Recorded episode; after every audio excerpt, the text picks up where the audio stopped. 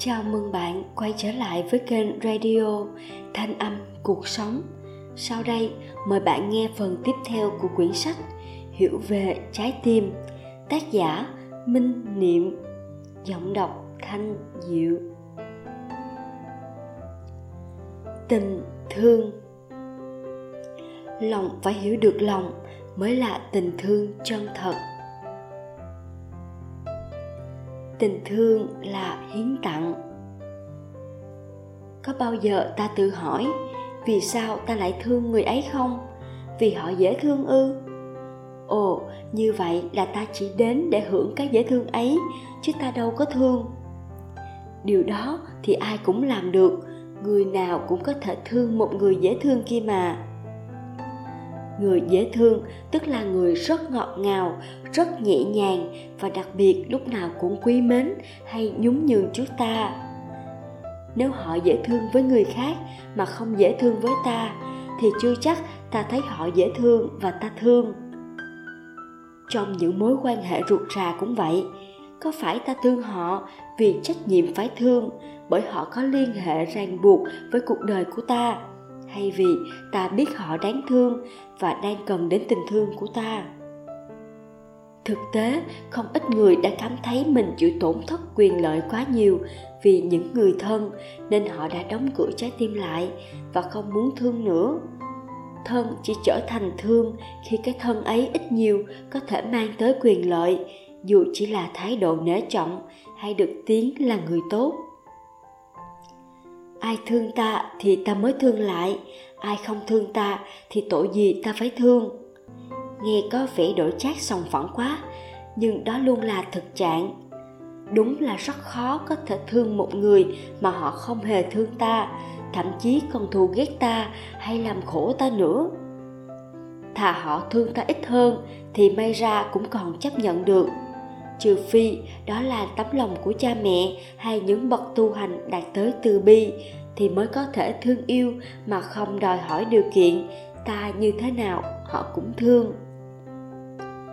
Nhưng ta cũng đã chứng kiến, có nhiều bậc cha mẹ cam tâm dứt bỏ con mình chỉ vì nó bị tật nguyền, hư hỏng, hoặc có những vị nổi tiếng làm công tác từ thiện nhưng lại dễ dàng làm ngơ trước đứa trẻ bụi đời chia tay xin ăn ở một nơi không ai hay biết.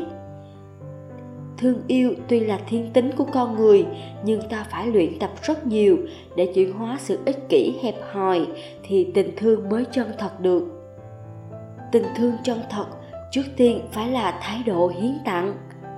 Ta đừng nhầm lẫn với thái độ lăng xăng, cố làm mọi cách để vừa lòng người kia, mà thực chất chỉ vì muốn ghi thêm điểm sự hiến tặng chân thật phải xuất phát từ tấm lòng muốn cho bên kia được an vui và hạnh phúc hơn. Vì vậy, mỗi vật phẩm ta đem tới phải hoàn toàn vì quyền lợi của họ, chứ không được xen ké quyền lợi của ta vào, dù chỉ cần họ thấy được tấm lòng của ta. Muốn người kia thấy được tấm lòng của ta thì cũng không ngoài mục đích khiến họ thương yêu thêm hoặc đánh giá cao về ta mà thôi dù biết rằng trái tim ta chưa quảng đại để có thể thương họ mà không cần được thương lại. Nhưng cũng đừng vì thế mà ta cứ phải kèm theo điều kiện cho mỗi lần hiến tặng. Đó không còn là tình thương nữa. Suy cho cùng, thương người khác đã là một sự hưởng thụ rồi. Chẳng phải trên đời này có biết bao người muốn thương mà không có người để thương đó sao? Người thì thiếu gì nhưng người để thương, ắt phải dính dấp gì đó đến ta, chứ đâu thể tự nhiên muốn thương ai là thương được đâu. Nói đúng hơn, đối tượng ấy phải từng có tình cảm hay ân nghĩa với ta, hoặc ít ra họ phải chấp nhận và cảm thấy vui sướng khi biết ta thương họ thì ta mới thương được. Nên có người để thương là hạnh phúc lắm rồi, đâu nhất thiết phải đòi hỏi họ làm gì thêm cho ta nữa một ngày nào đó, mọi người bỏ ta chạy hết. Ta chẳng còn ai để thương thì khốn khổ. Sống mà không thể thương yêu thì đó là một tai nạn lớn. Vậy nên, ta hãy thương sao mà đối tượng thật sự được thừa hưởng mà ta vẫn không trở thành kẻ khổ lụy vì tình thương. Có như thế, ta mới không làm lu mờ nghĩa đẹp của tình thương. Tình thương là sự chia sớt. Nếu như hiến tặng là đem tới niềm vui, thì chia sớt là lấy đi nỗi khổ. Ai cũng có lúc gặp hoàn cảnh khó khăn hay vướng vào nỗi khổ, nhưng họ sẽ không cảm thấy buồn tuổi mà trái lại còn có thêm nghị lực để vượt qua nếu họ luôn có người thương ở bên cạnh để chia sớt dù ta không đủ sức kéo họ ra khỏi vũng lầy đau khổ, nhưng ít ra sự có mặt kịp thời của ta cũng có thể làm cho nỗi khổ niềm đau kia vơi đi ít nhiều. Bởi vì họ đã cảm nhận được sự chân thành của ta, họ biết ta thật sự thương yêu cuộc đời họ, muốn gánh vác phần nào trách nhiệm cho cuộc đời họ và muốn đồng hành với họ đi về tương lai một nỗi đau khi được chứa đựng bởi hai trái tim, thì chắc chắn nó sẽ không đủ sức làm thành nỗi đau nữa. Đó là lý do mà ta luôn cần có nhau trong cuộc đời này. Sống với một người lúc nào cũng nói thương ta, nhưng khi ta gặp khó khăn thì họ lại tỏ ra chẳng hề hay biết. Đến nỗi ta đã trực tiếp báo cho họ biết và chỉ xin họ ngồi xuống lắng nghe để thấu hiểu thôi mà họ cũng có đủ thứ lý do để thoái thác. Tình thương như thế sẽ không mang lại hạnh phúc.